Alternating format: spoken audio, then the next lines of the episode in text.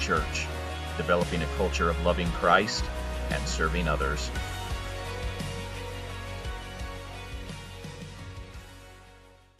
to be able to preach to you this morning about heaven. Heaven, we all love heaven, right? And um, so I'm just excited to share with you this topic. We've been st- having a series on One Minute After You Die, and Pastor Seth and Pastor Jed have spoken to you, and they've done amazing jobs of just talking about what happens after we die. And today I get to end it with heaven, and that's the best way to end is with heaven. So let's go ahead and um, I'm just pray with me today as we get ready to present this message.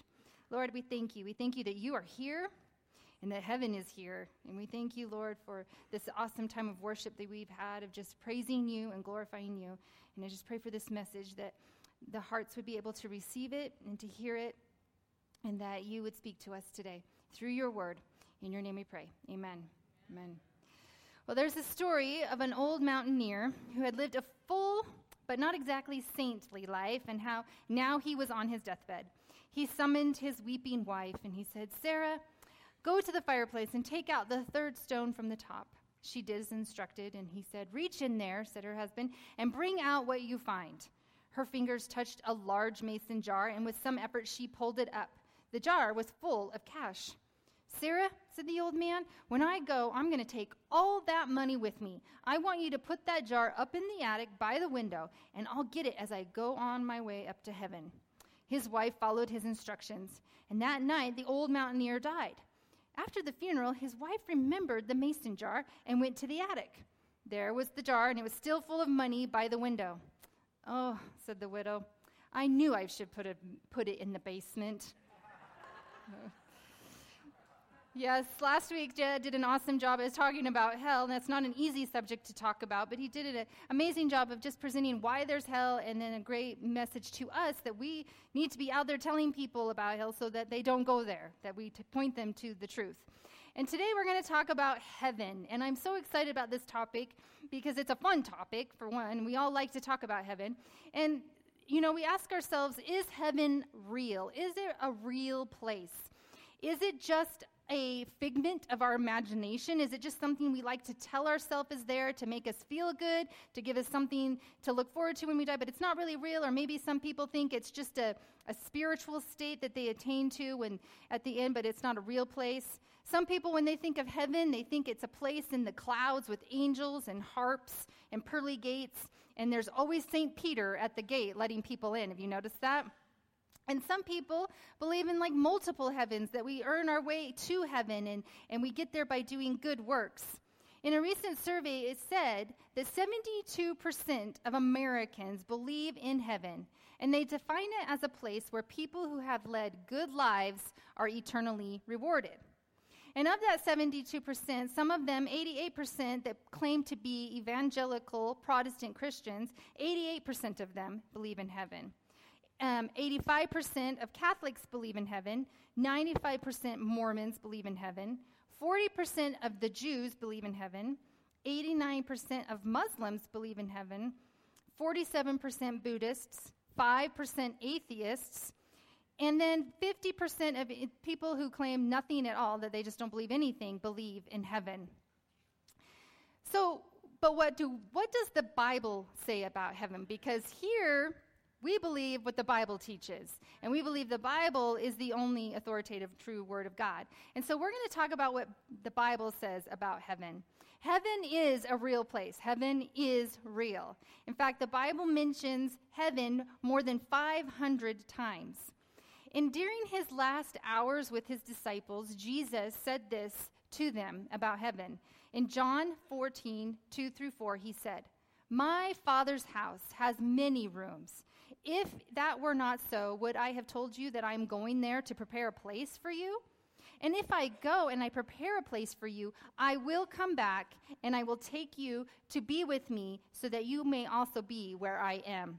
You know the way to the place where I am going. In fact, the Greek word that Jesus used here is called topos, and it actually refers and means a physical location.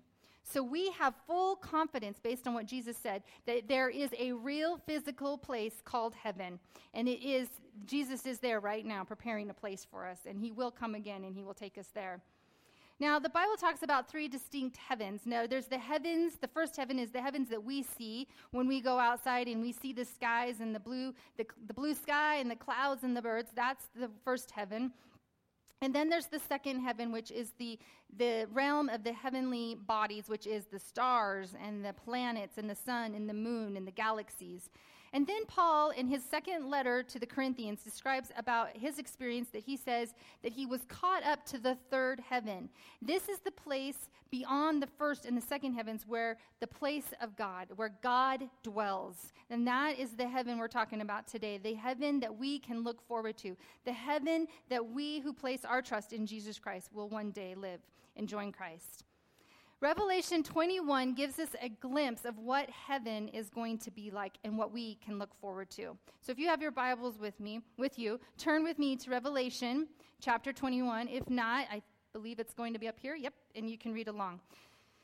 So it says, then I saw a new heaven and a new earth, for the old heaven and the old earth had disappeared, and the sea was also gone. And I saw the holy city, the new Jerusalem, coming down from God out of heaven like a bride, beautifully dressed for her husband. I heard a loud shout from the throne saying, Look, God's home is now among his people. He will live with them, and they will be his people.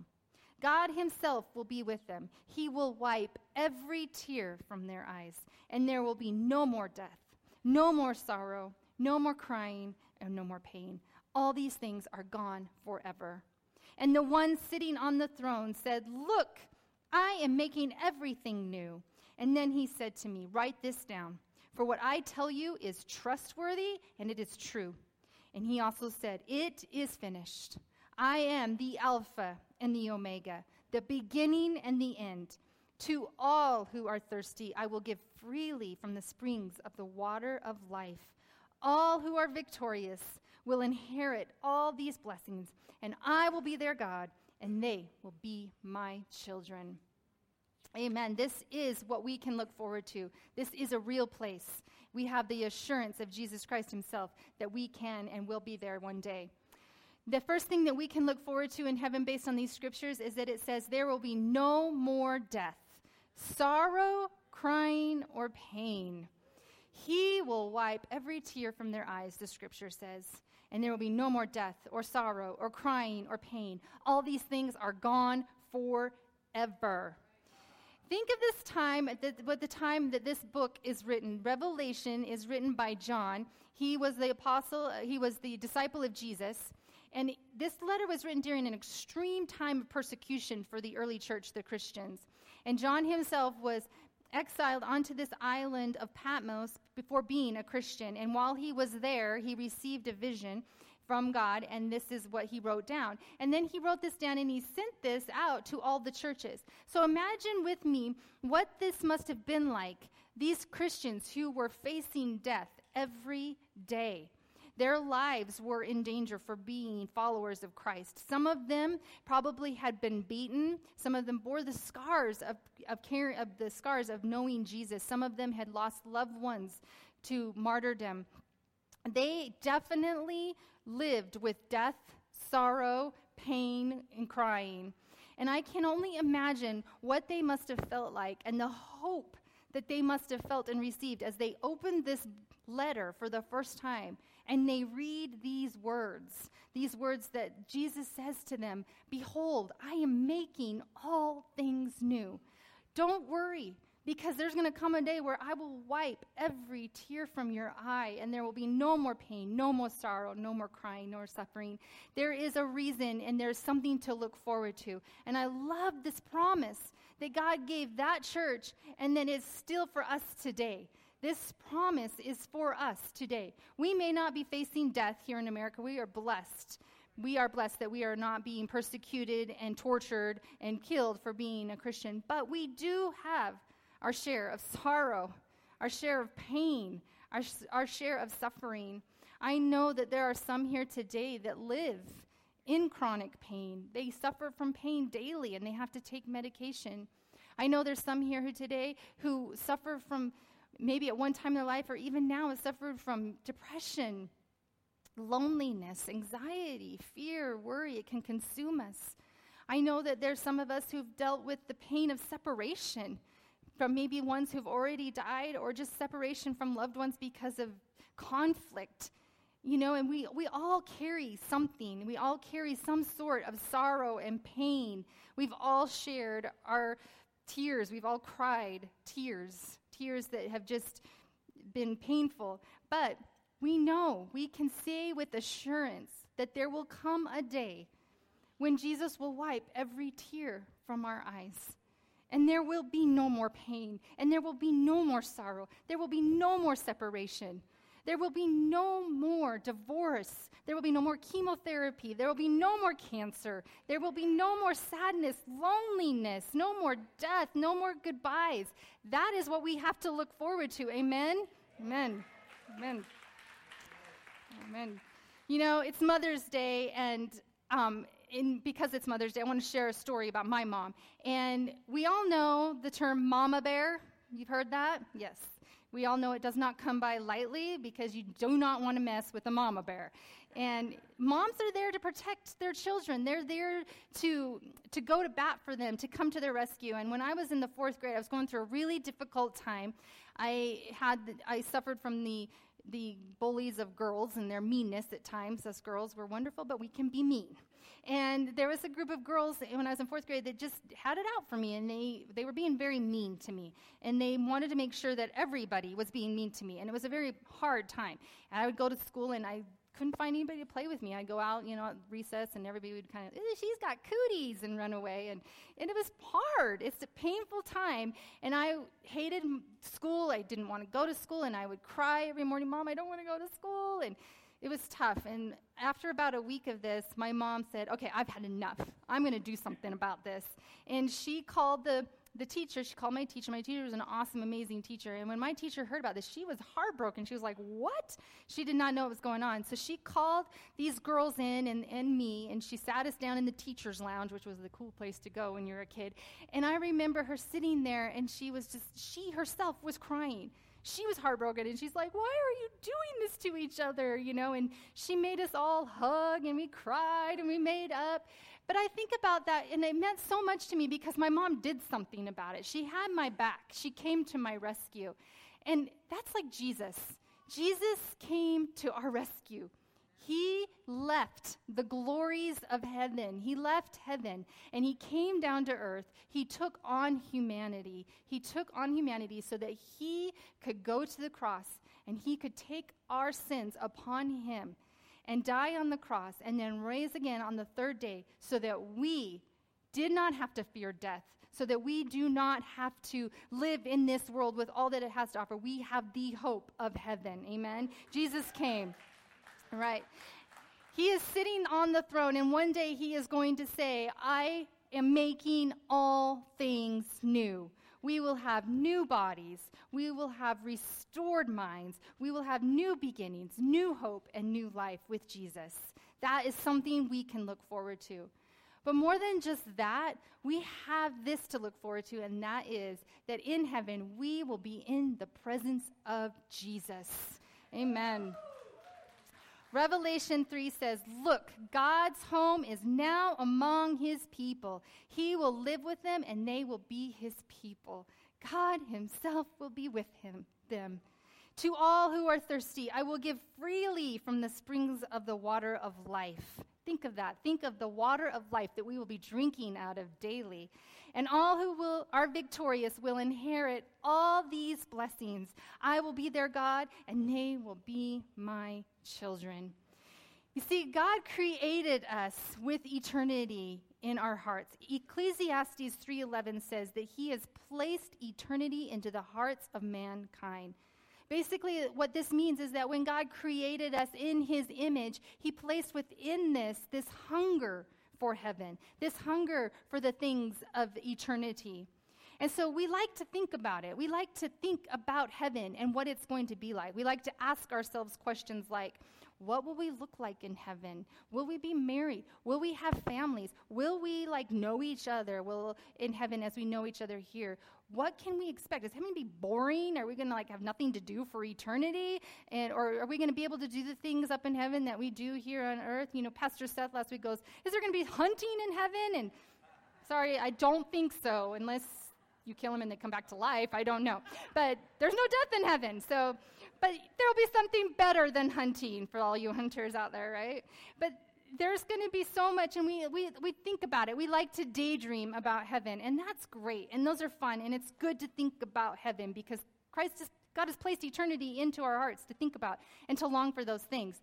But not to the detriment that we realize that what heaven is really all about is to be in the presence of the Almighty God to be in the presence of Jesus, to worship Him with no hindrances, no distractions, no sin. You know, we had this amazing worship service today and it was awesome, but even then, there's still distractions. There's still things that keep us from entering into that full worship. And just think of heaven. Think of that worship service, that time that we're going to be in His presence, and nothing is going to be holding us back. Revelation chapter 4 says that when we are in heaven, we will fall down before him who sits on the throne and we will worship him. We will lay our crowns at his feet, and we will say, You are worthy, our Lord and God, to receive glory and honor and power. For you created all things, and by your will they were created and have their being. Let me tell you something today, people. Heaven will not be boring. There is nothing boring about heaven. We will always be worshiping God. You see, God created us to worship Him. Worship is the very core of our existence. It's sin that entered into our lives that kept us from that full experience of worship. And in heaven, we will have that full worship. We will also be able, I believe, to be able to explore the new heavens and the new earth.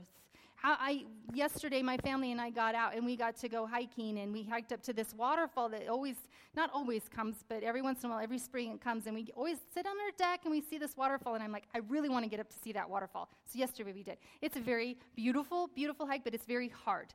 But it, it was awesome and I was thinking as we were going up there just how gorgeous it is. I love to be in God's creation and in his nature and we are able to worship him through it. But can you imagine what we're going to be able to explore and do in heaven, the mountains we're going to be able to climb, the, the, the lakes that we get to swim in. It's going to be awesome and it's going to be amazing.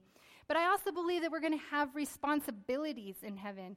We are going to be ruling with Christ. Matthew 25, 21 says this Well done, good and faithful servant. You have been faithful with a few things, and I will put you in charge of many things. Come and share your master's happiness. We're going to have responsibilities in heaven, we're going to have things to do. William Barclay, an old, older theologian, said it like this For the Christian, heaven is where Jesus is. We do not need to speculate on what heaven will be like. It is enough to know that we will be forever with him. Nothing else is going to matter when we get up to heaven. All these questions that we have here on earth, all those concerns, it's just going to evaporate in the presence of the one who created all things, of the one who bore our sins upon the cross, who makes all things new. We're just going to be in his presence, and that's going to be enough. You know, I think I kind of compare it to our wedding days. You know, when my wedding day with Nate and all of us who've been married can relate to this. There's so much preparation that goes into the wedding day. We we get the cake has to be the perfect cake, has to be the right flowers, the dress. Take spend all these hours shopping for dresses, everything. You know all the stuff that goes into preparing for a wedding.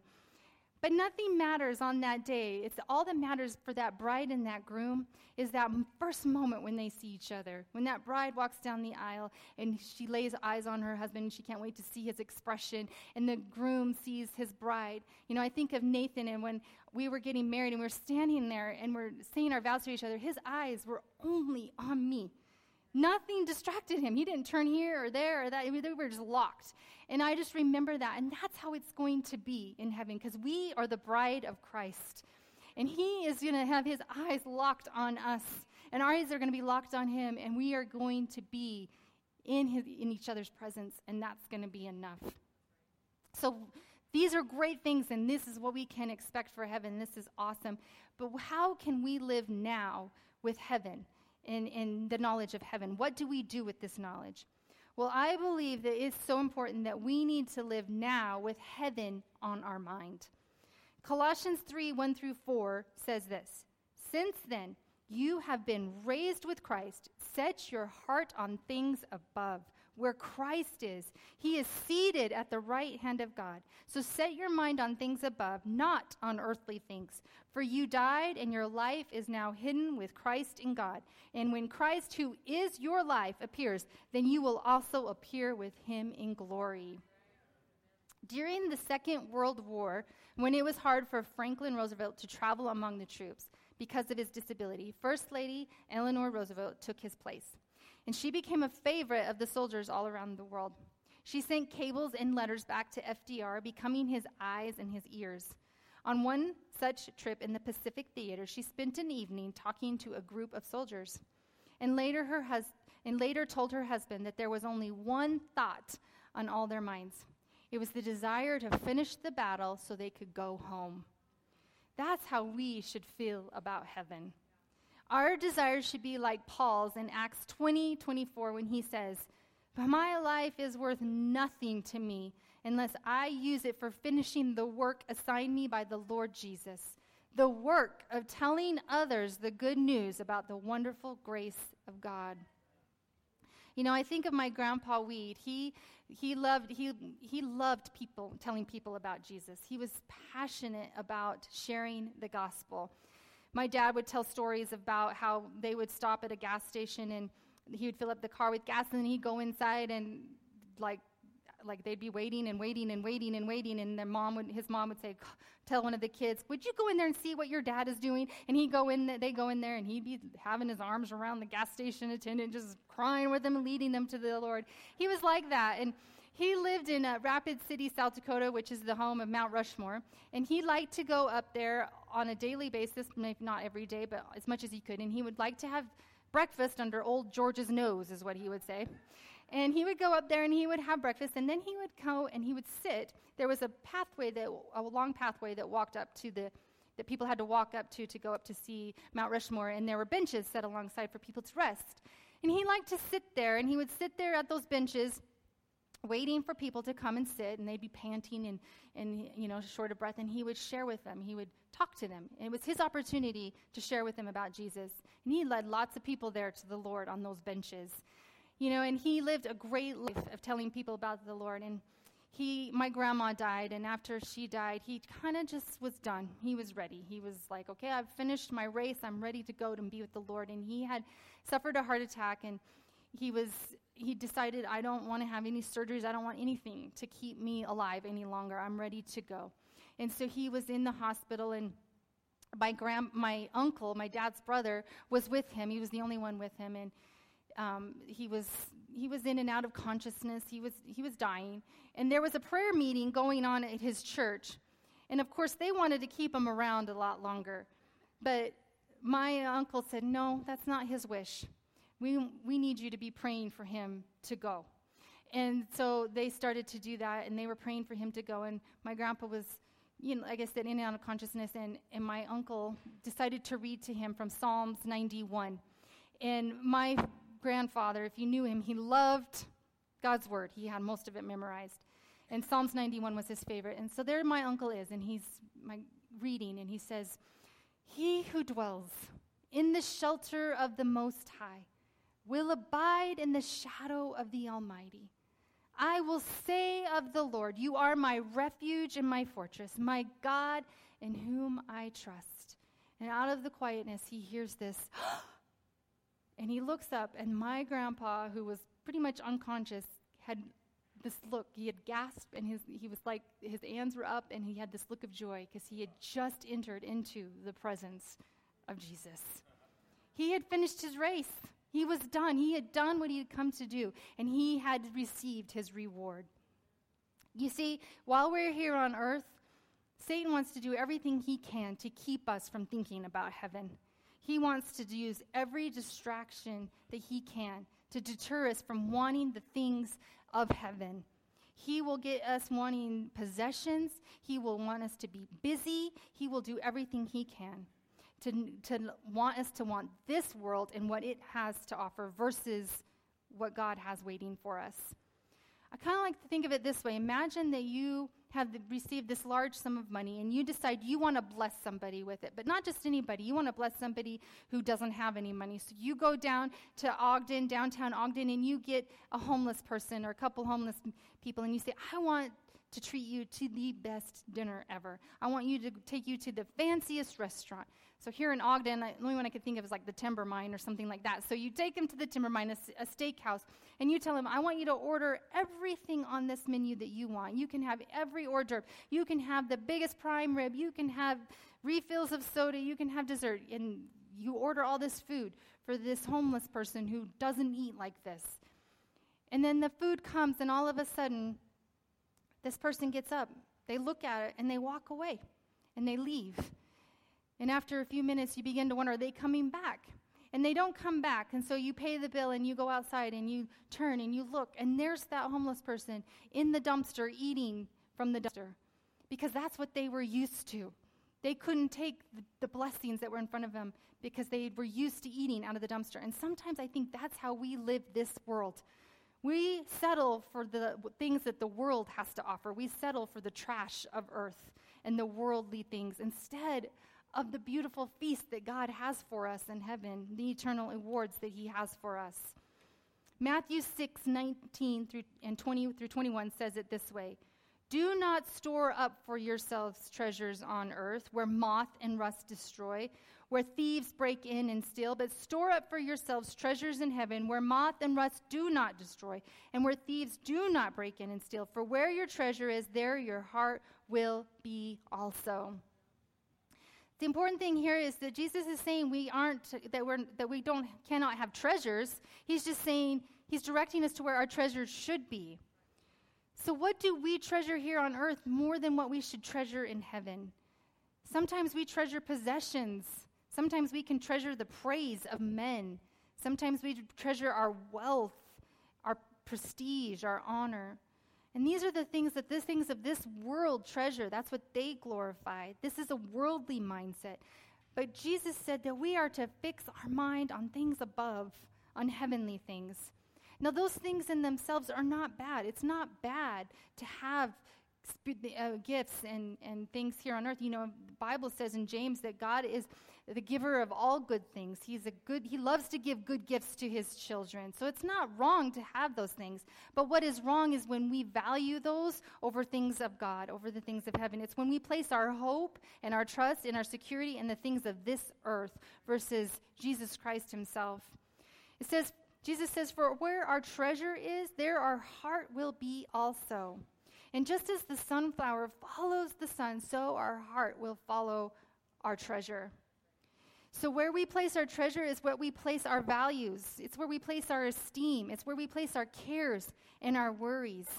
Wherever our treasure is, is what we fix our thoughts on. It's what, we cons- it's what consumes us, it's what swallows us whole. You see, Jesus says we are to seek first the kingdom of heaven and his righteousness, and then all these things will be added to us. C.S. Lewis in Mere Christianity said this If you read history, you will find that the Christians who did the most for the present world were just those who thought most of the next. It is since Christians have largely ceased to think of the other world that they have become so ineffective in this world. This earth is not our home.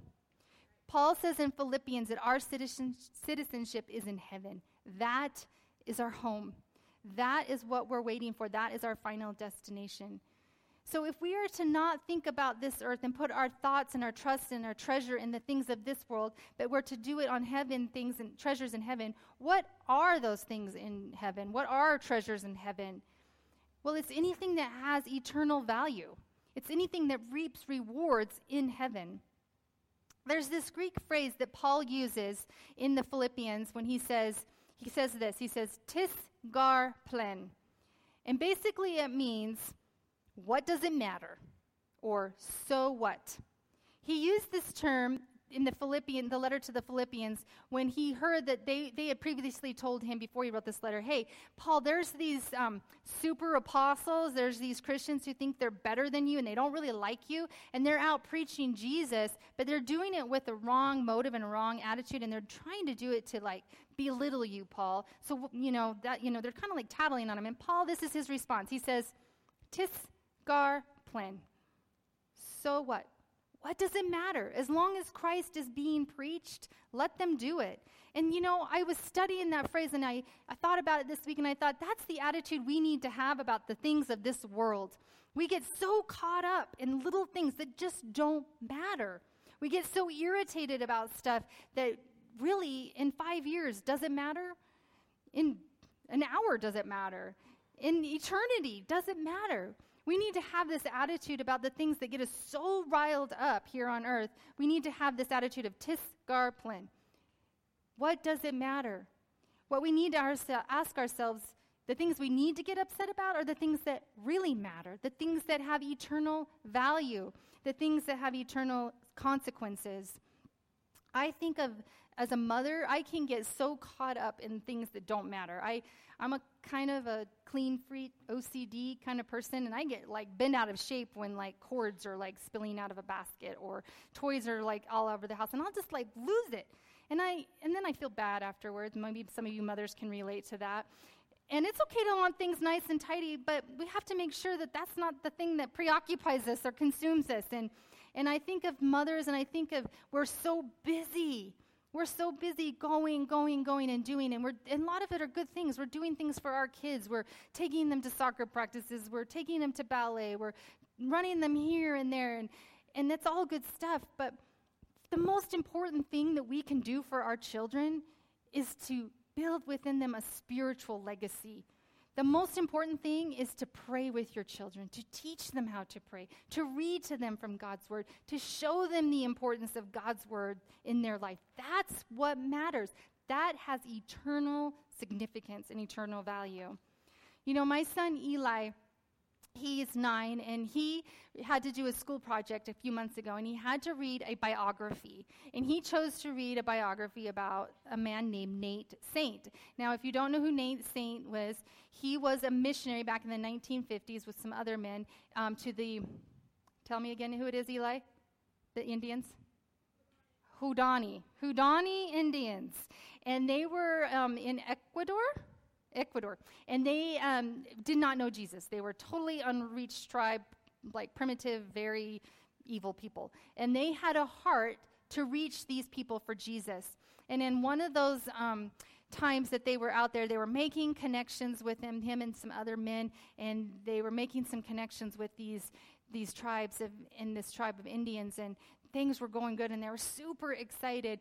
But things went bad, and this tribe slaughtered them and massacred them, and they died.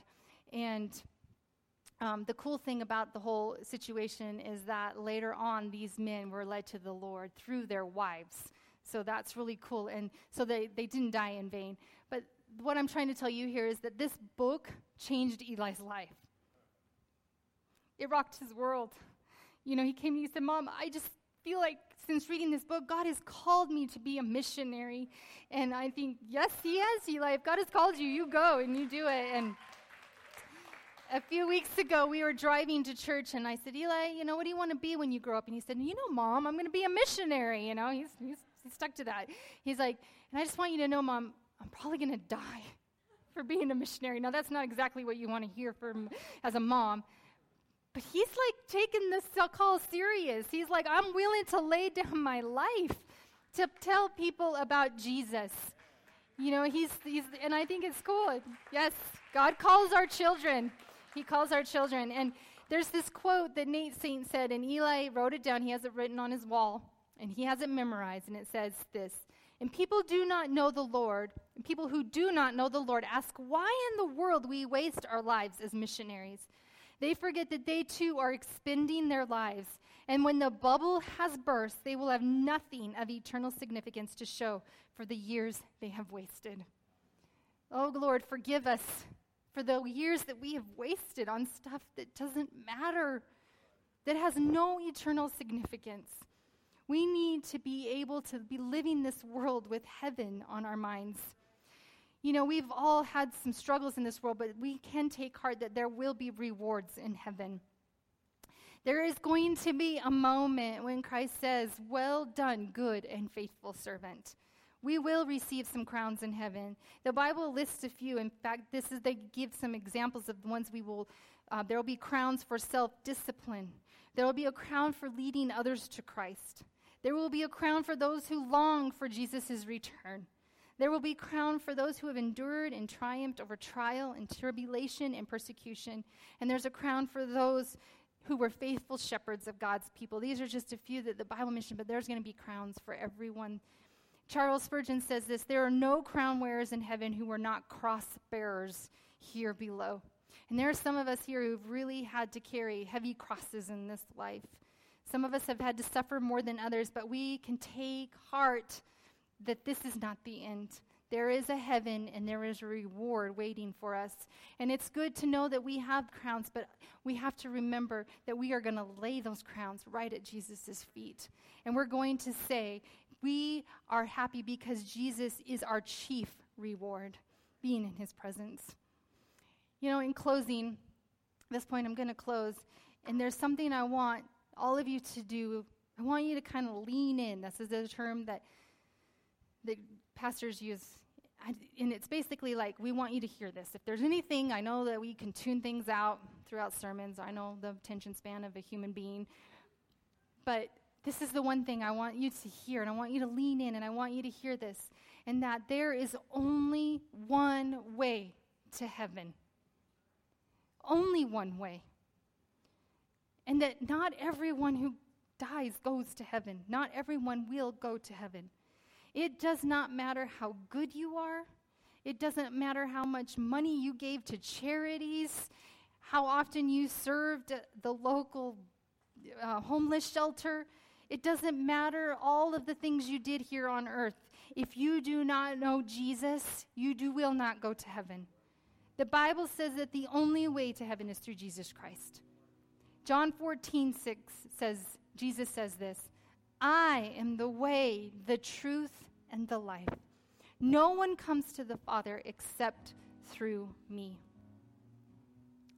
And then in Matthew 7, Jesus says this Not everyone who says to me, Lord, Lord, will enter the kingdom of heaven, but only he who does the will of my Father in heaven. Many will say to me on that day, Lord, Lord, did we not prophesy in your name? And in your name drive out demons and perform many miracles? And then he will tell them plainly, I never knew you. Depart from me, you workers of lawlessness. These are very powerful words. Jesus himself said that it is by us knowing him that we will enter into heaven. We must place our trust in him. We must believe that he is the way, the truth, and the life. He is the only way to God, he is the only way to heaven. Our good deeds are not a get out of hell free card and get into heaven guarantee.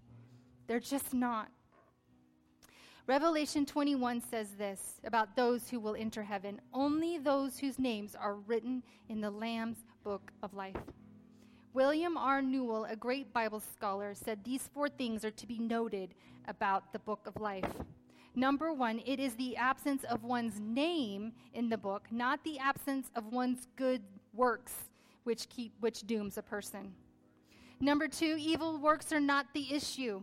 Many of the earth's greatest sinners' names are recorded in the book of life because they accepted God's offer of salvation.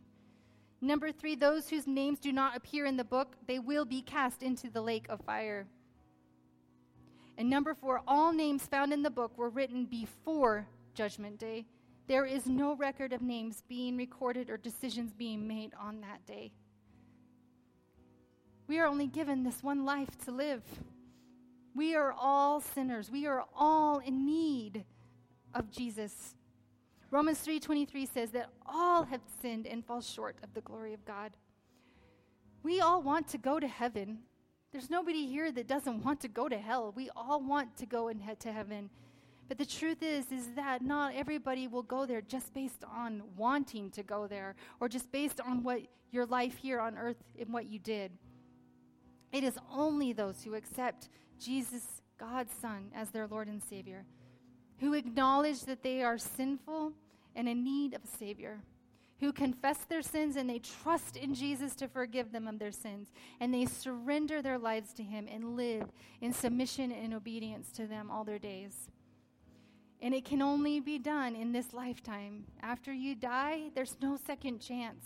And we don't know when we're going to die. We don't know what's going to happen the moment we step out those doors. So I encourage you today that if you do not know Jesus, if you have not accepted him as your Lord and Savior, do not delay. Today is the day. Today is the day to choose him, to choose to go to heaven, but it's done through Jesus Christ. Amen. Let's bow our heads at this point.